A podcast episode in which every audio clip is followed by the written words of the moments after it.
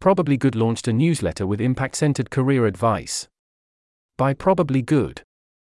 Probably Good recently launched a newsletter to update our audience on new content and help people learn how to increase the impact of their careers at a meaningful but reasonable pace.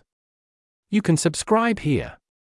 For new subscribers, we'll kick off with an intro series overview of our approach to career planning.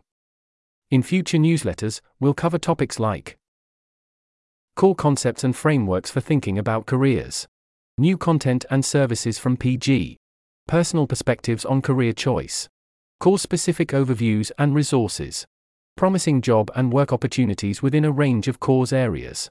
If you think you might have signed up for our mailing list at some point in the past, you should have received a confirmation email to let us know you'd like to receive the newsletter. If you didn't receive this email, you can sign up here.